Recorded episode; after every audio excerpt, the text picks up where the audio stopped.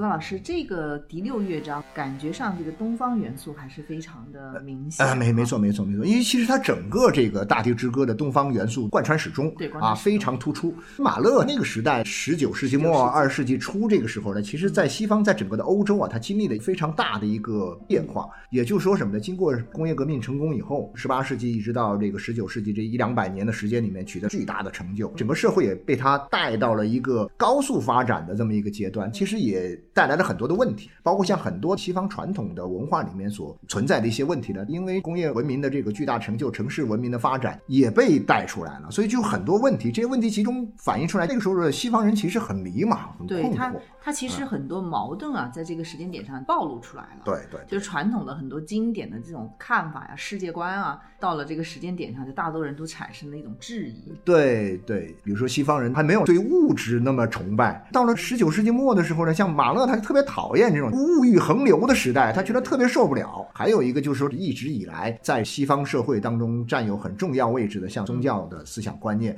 在这个时候他们也发现遇到一些问题，对上帝的这种信仰啊，这个时候呢也面临很多的挑战，不像他们原来比如说中世纪啊，或者说是这个文艺复兴时代所设想的那样，遇到很多的问题，他们有很多的困惑，所以他们到处寻找，寻找一个答案，寻找一个出路，然后这时候就找到了东方。对啊，突然发现东方有很多很有趣的东西，这些东西呢，首先对他们来说是很陌生的，进而呢又是能够满足他们的一些精神需求的。对，带有一种神秘主义的思想。啊，对，那个时候神秘主义特别流行，他们希望通过这种东方的神秘主义，重新去校正和捋顺他们感受到的一种人与自然关系的一个断裂。《大地之歌》是一种非常著名的曲子，就是用中国古代的这些诗词作为贯穿始终的一个重要脉络。马勒看了这些诗，读了这些诗之后，引发了他的很多的感触，使他写了这样一个音乐，看上去是一个交响乐的体制，但是里面又有大量的合唱，就是唱这些中国古代的诗词。但这些诗词呢，它又不是直接唱我们的原文里面的字句，它是经过翻译和改写过的是。一个德译本。那这个情形，我觉得有意思在哪里呢？我们今天为什么要听这个马勒的东西？因为我觉得马勒当时遇到的很多的问题，跟我们今天遇到的很多问题啊，有很大的相似性。在他那个时代，在他当下的那个思考，他当下对当时的这些东方元素的一种感受力，跟我们今天比如说藏地的这种想象的东西，其实是有其实是很是一样的。这个从文化心理结构的角度来说呢，他们是完全是一样的只是说他们是在。彼时彼地，啊我们是在此时此地，此时此地，我们也是在想象。其实，在我们的生活当中，有另外一个东西，哇，它跟我们习以为常的这种日常生活里面很多东西，它是完全不一样的，对完全不同的。它就在那个地方，但是我们以前竟然会忽略它。今天我们突然发现了，它有一种，哇天哪，它具备的所有的东西我们都不具备，然后这些我们不具备的东西，恰恰可能是我们今天的人特别特别需要的东西。需要的对，至少是很有魅力的。你比如说，我们来说到这个丁真的时候，哇，这小伙子光他这个模样，你在我们的日常生活里都找不着嘛，对不对？网网友评论是他一种非常富有这个田野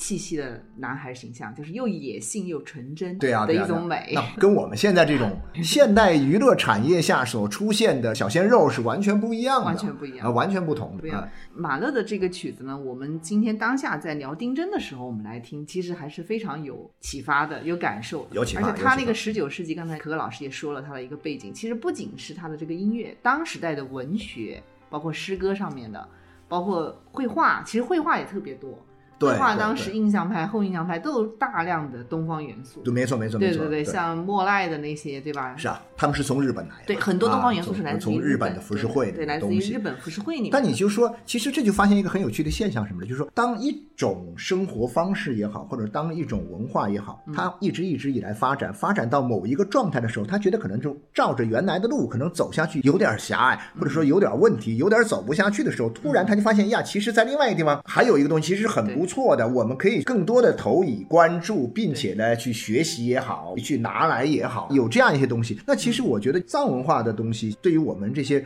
生活在经济比较发达地区的大城市里面的这样一些人来说，首先的感觉还是一种很陌生的、很新奇的感觉。它能够通过这种陌生感和新奇感来吸引我们的这种注意。我们再发现呢，就是说他身上有很多东西是我们所不具备的，它可以形成一个很重要的一个互补的关系的东西。小明老师，当我们讲到藏文化的时候，你觉得那个地方它最鲜明的特点是什么？哪些东西最能够打动你，或者说引起你的注意和关注呢？其实藏文化大家普遍都是觉得，第一个是它的这种信仰，宗教信仰，对生命中的很多认知啊，它都是围绕着信仰来的。它信仰是一个非常核心的一个部分，嗯就是一种宗教的力量嗯引领的。然后另外就是藏文化里面其实还有很多，就包括它的自然风光的那些东西。哦，对，好，你说到自然风光，啊像像天堂一样的，没错没错没错到那个地方啊、湖泊啊，就它去那儿，对，随便嗯拿起相机一拍就是一张明信片 就是一张大片儿，不需要什么选景啊什么的，随便一拍都是很漂亮的风景对，景。具体的还有它那些就是衣食住行的一些异域风情、民俗类的对东西他喝的酥油茶呀，吃的糌粑呀，啊，就是他跳的藏族舞啊，唱的歌呀，就是啊所有的这种生活的面貌都跟我们完全不一样，完全完全不一样对，样。就像刚才您讲的，就是说西方人在十九世纪，他其实东方的东西给了他思维的另一条维度。对，就你对这个世界的认知，包括你对自己的一个人生的一种认知度吧，它可能给你提供了另外一种可能性。那藏区的东西呢，其实有时候我们也会想，啊，原来你的生活可以是这个样子的。对就像丁真说，他一整天就躺在草地上发呆。哦，原来你的生活的每一天你可以这么过。哇，这个 阳光照在他身上，然后呢，这个天上是蓝天，对远处是牛羊呃，呃牛羊，然后身边是草地呀。对对，他躺一天，啊天哪这种但跟他同龄的孩子在我们广州大城市是在干什么？上了一天学而思，啊，上一天学而思，啊对上一天所以好像有一个什么说法叫什么，就说这双眼睛是没有上过奥数和学而思。没错，没错，我就会发现啊，就是确确实实有一些东西是它跟你不一样，但是呢，并不是说跟你不一样的东西一定就会吸引你，但肯定首先要不一样，不一样之后，这里面再去看它。这个不一样当中，有的东西恰好是你所不具备的，这些你不具备的东西，又恰恰是你原来可能有但是失去的东西。你突然发现，在别人那儿，在另外一种生活当中，它还是存在着的。那这种东西，我觉得像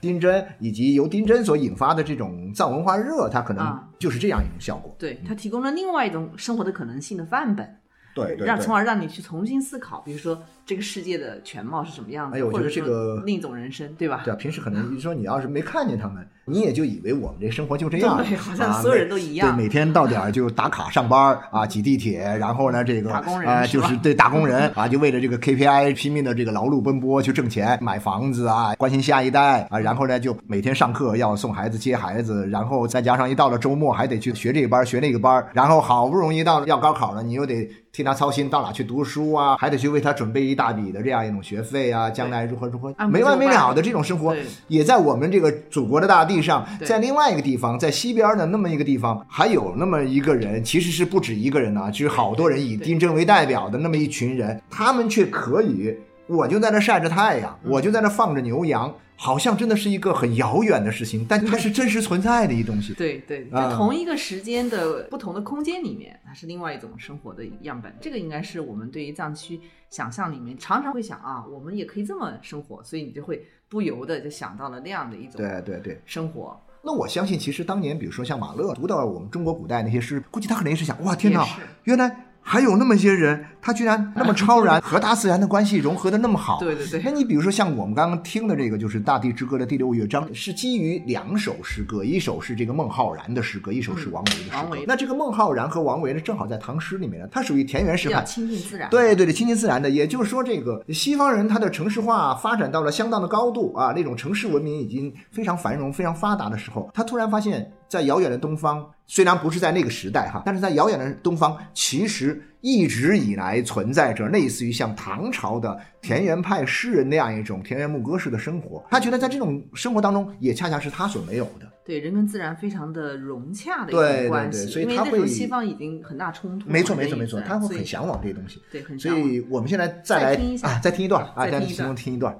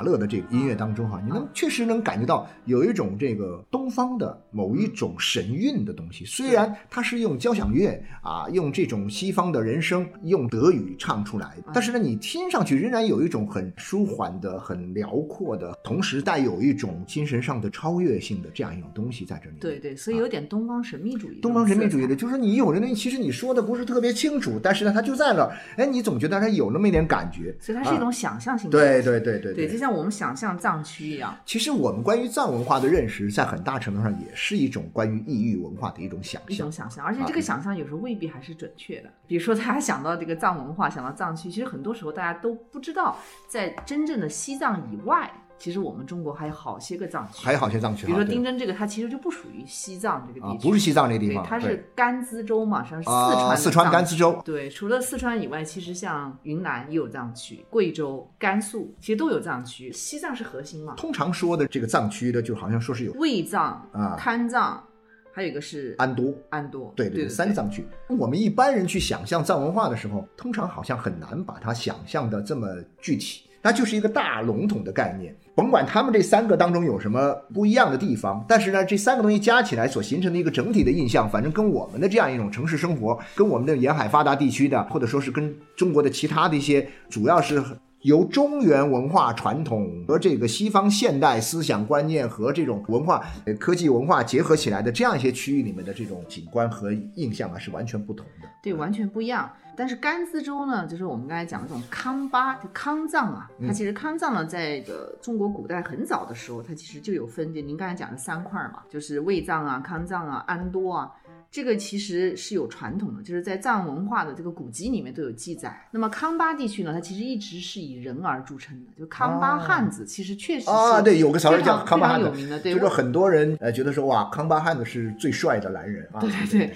因为像卫藏嘛，就是以西藏这个阿里啊、日喀则、拉萨呀、就这一块儿为中心，它主要还是以宗教为它的一个藏文化里面最核心的一个支撑点啊对对对，然后安多他们说是以马吧，好像、哦，安多是马啊，对，就是它是以马而闻名。那康巴就是以人，人所以这是康巴汉子。哦对，实际上丁真的形象呢是一个非典型康巴汉子。啊，非典型康巴汉子。对啊，对对对，就说那典型的康巴汉子呢，就是呃跟他不一样，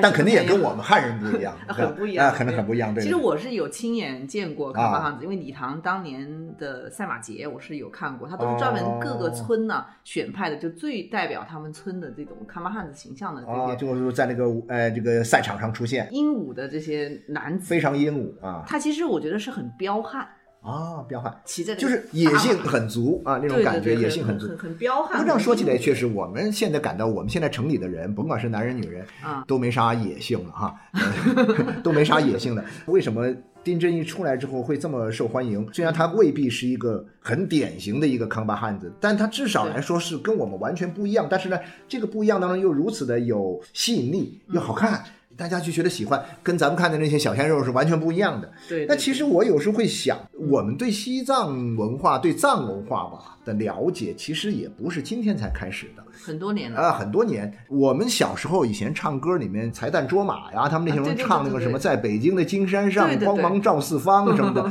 像这种歌，让我们觉得哦，西藏那种感觉就不同。啊后来我更明显的感觉就是说。其实改革开放以来这么四十年当中啊，九十年代以后，慢慢的旅行比较在生活当中开始占有一定的位置，很多人开始出门旅行的时候，呃，西藏一直是我们的一个很多一部分这个游客喜欢去的地方。对，啊。它其实还是在旅行中，就是很多人都把它放到一个自己很收藏的位置，啊。甚至于是要多次去的一个地方啊，对，要反复不断的去啊，对对对，就但是甘孜州呢，就说真心话，在丁真之前，它确实旅游并不是那么的好。甘孜州有几个地方还是可以，像稻城亚丁火了，哎，但是以前我就会感觉到，好像甘孜这些地方，像您您刚刚说的，这个，亚丁、稻城这样一些地方，一直以来跟文艺青年呐、他们的一种跟驴友的那啊跟种方式比较驴友我们讲的对驴友哈。对，它有一个贡嘎山，贡嘎山那个就是以康定是它的州府，然后贡嘎山是它整个四川地区的应该是最高峰了，非常高，哦七千多海拔。然后再往这边呢，就是像理塘，是因为这个丁真，因为理塘海拔太高了，通常还是有很多人会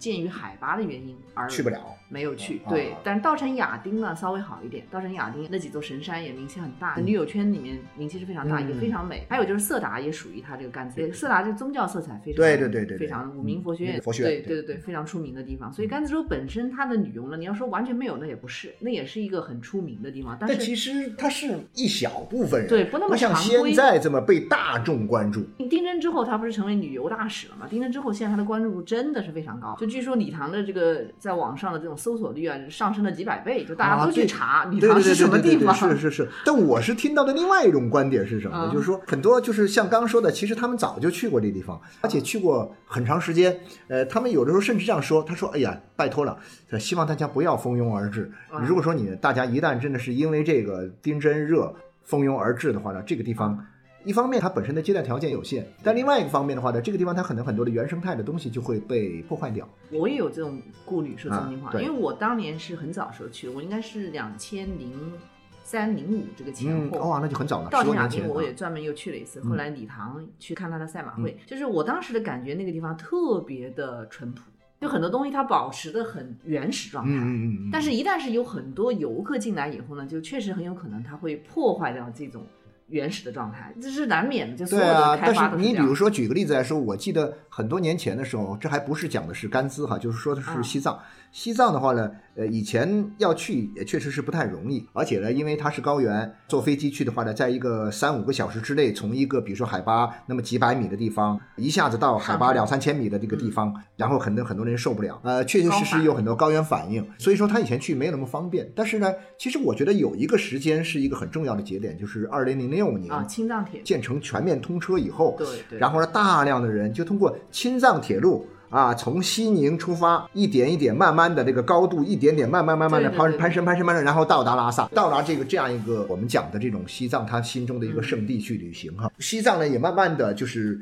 在人们的这种旅行生活当中也会不断的被人提及，不断的看到他的很多很好玩的照片啊，很关于他的一些故事啊，都会慢慢有。藏文化呢，其实很多时候一直以来它热是热在什么呢？还是热在西藏这个地方。对，它啊，就这段时间西藏的，对对对，但是这个像类似于像康巴这个地方呢，其实大家可能只是啊会说到康巴汉子这种东西，嗯，但是很多人并不很清楚康巴汉子到底是到底是哪个怎么啊？地区对对对，哪个地区对，区？并不是很了解。啊像刚才讲这个理塘，它也是有交通的问题。对对对，因为整个甘孜州相对来讲呢，它的交通条件也没有那么的好，啊但这几年他们都在发展。对，但是刚才我还讲到，就说一方面，其实我个人来讲，我其实可能是希望它不要开发，一窝蜂的都去了，把那个整个的一个很保存的相对比较好的一种原生态的东西破坏了。但是另外一方面来讲呢，从它本身城市发展来说，或者整个甘孜州的发展来讲，它又确实是需要借助于旅游的这种发展。它的整个的这个经济的发展程度应该是不太理想，因为它那个地方的自然条件太恶劣了，太冷了，然后全年冬季的时间特别漫长好像那种地方的特点是什么？就是日夜的温差巨大。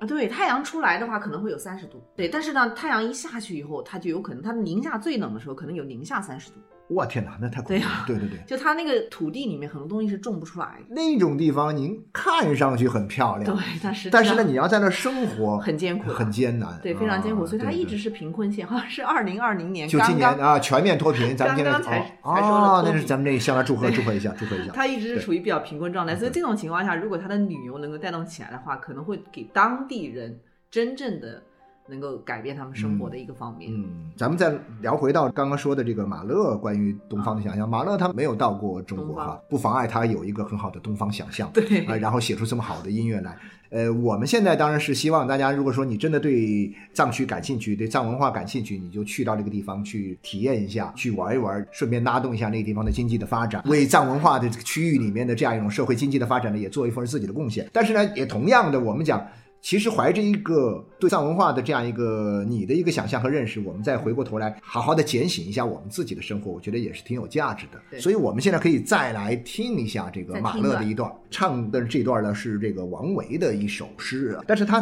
不是唱原句哈，呃，听不听得懂原文不重要，不重要关键还是要看他那种情调，他有一种很伤感的感觉。他向往一种东西，但是这种东西呢，又不能够真正的在他的生活当中实现，可望而不可及。有一点可望而不可及的感觉。所以，任何一个关于抑郁的想象啊，其实都带有一点点伤感的色彩，对，有点啊有点伤感带点忧伤的忧伤的感啊，神秘而忧伤，对，神秘而忧伤。你刚刚那个丁真是什么呢？野性而纯真。啊，野性而纯真，但咱们这个是神秘而忧伤，对所以说我们来听一下《大地之歌》第六乐章的这一段。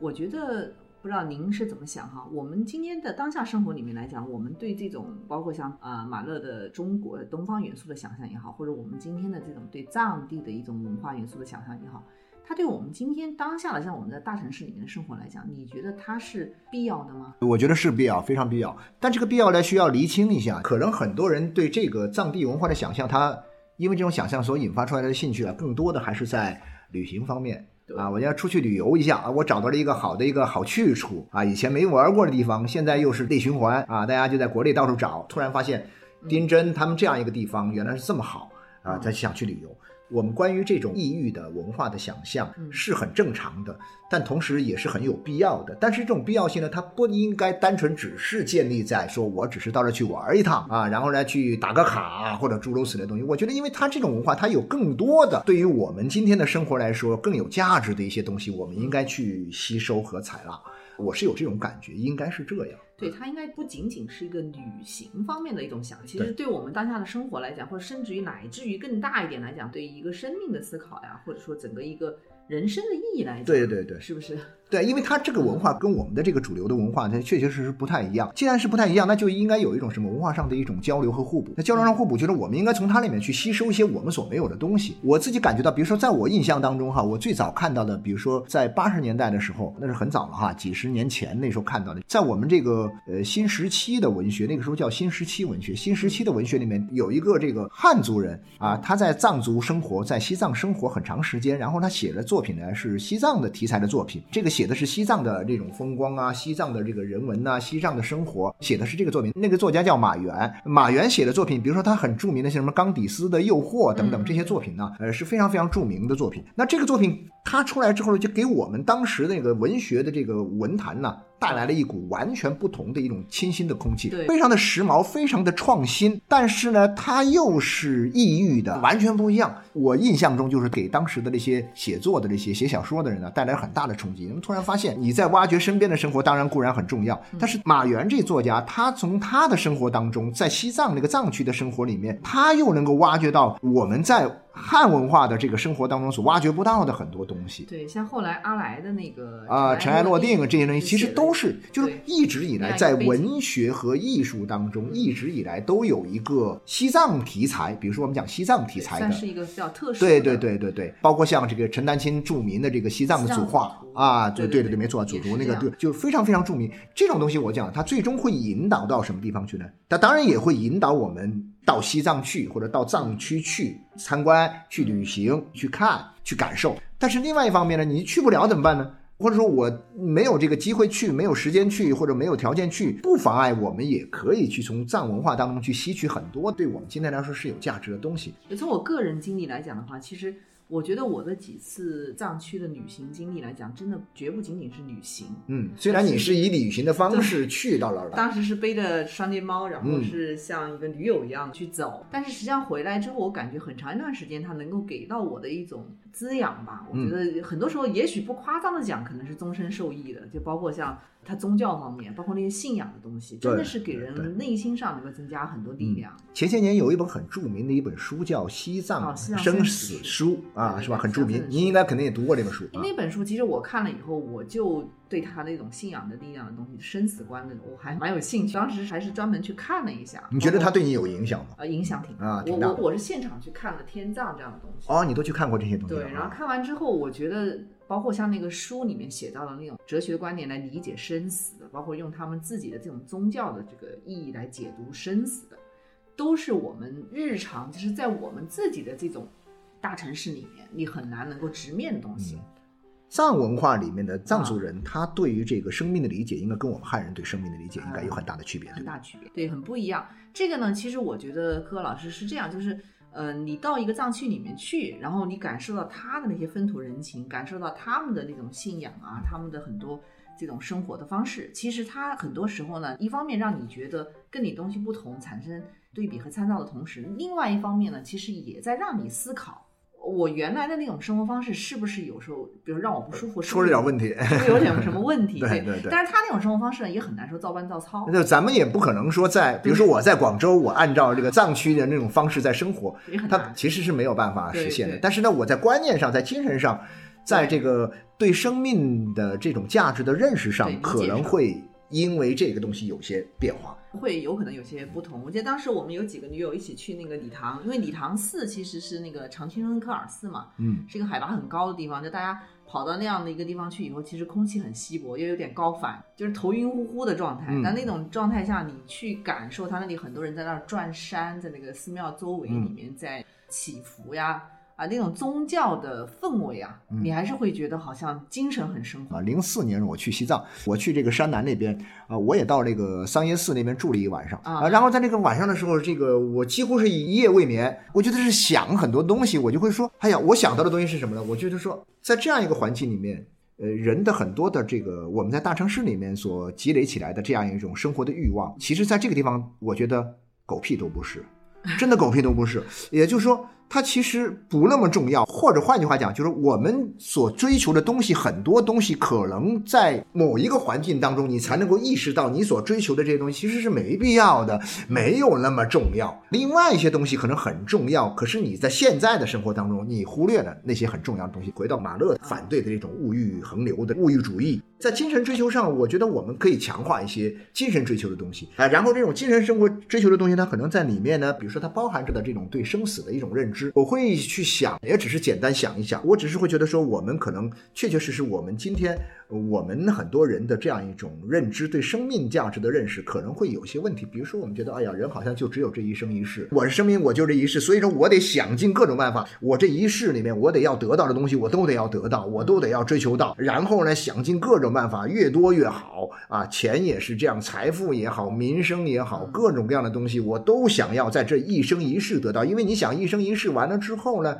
你就没了。就人死如多这样一种观念，其实长期以来在我的观念当中是这样一种观念。就那一次，零四年那次我去西藏的时候，回来之后感觉确实是会有一些变化。当然，后来慢慢的、陆陆续续在看一些其他的东西，读一些其他书之后，说实在的，我觉得我这人的欲望就没有像大多数人那么强。对对，他这种生命轮回的观点呢，其实确实是很反正刷新你这世得不到的，你下世再来嘛。可以刷新你对于一个人生意义的理解。像您刚才说的，就是说，可能你原来认为很重要的东西，哎，你去重新思考之后，你会发现，其实真的没那么重要不要。过如此。关键是什么？我认为关键是我如果在这一生一世当中，我追求的这些东西都能够得到，而且我能够轻松得到，我就得到之后还很享受，还就算了。但问题是，往往是这样说：你在这一生一世当中，你去追求这么多东西，其实一方面你未必能得得到，嗯第二方面你累得要死。对啊，累得要命。然后呢，你突然发现，你忙活了半天，你想追求到这个东西，我好要享受这个东西，结果呢，你可能人这一辈子完蛋了，然后差不多快到那个点儿了，你突然发现，你想要追求到手的那个东西，你还没有到手，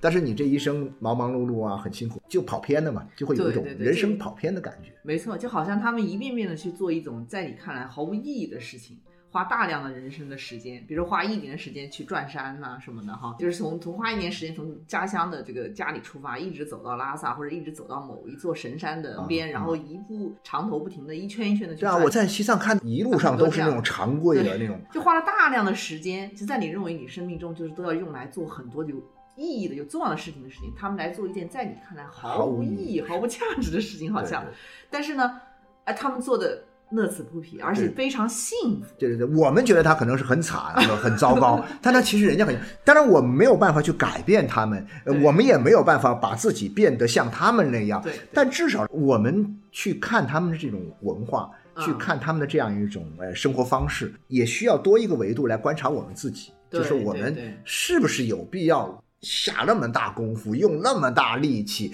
呃，拼的老命，这个就整个豁出去一样的，就就好像说我这个我也要，那个我也要，就这种感觉，我会觉得说，哎呀，我们把自己搞得太累了。对，所以这种呃抑郁的想象也好，或者我们说像嗯、呃马勒的那个东方想象，